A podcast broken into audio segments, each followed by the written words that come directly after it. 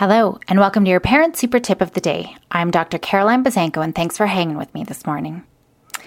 You play a big part in behaviors. Now, I don't want you to hear that your bad parenting has resulted in bad behavior. I'm not laying blame, so I just want to make that clear right now.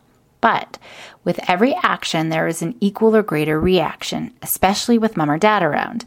You and your kids play off of each other and each have a role in how a situation turns out. Kids want to do good, but if they are met with shame or anger, they begin to internalize their misbehavior, thinking of themselves as bad. It all begins with how you interpret your kids' behavior. Remember how I've said there are no such thing as bad kids? They try to do good if they can. It's all about shifting our mindset. How you think about your kids' behaviors affects how you respond.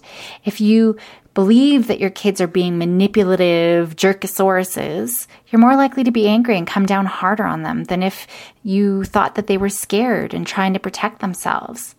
And by the way, manipulation is a very complex skill that requires several human thinking brain capacities that are likely not even developed enough for your child to actually be manipulative.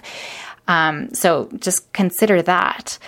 So for today, if your child engages, you know, in jerkosaurus behaviors or they're grumpy or they're not listening, react as though not that they're lazy or manipulative or being bad. What if you reacted as though they were terrified or just beside themselves with sadness or calling out for help? See how your reaction changes if you think of those behaviors differently.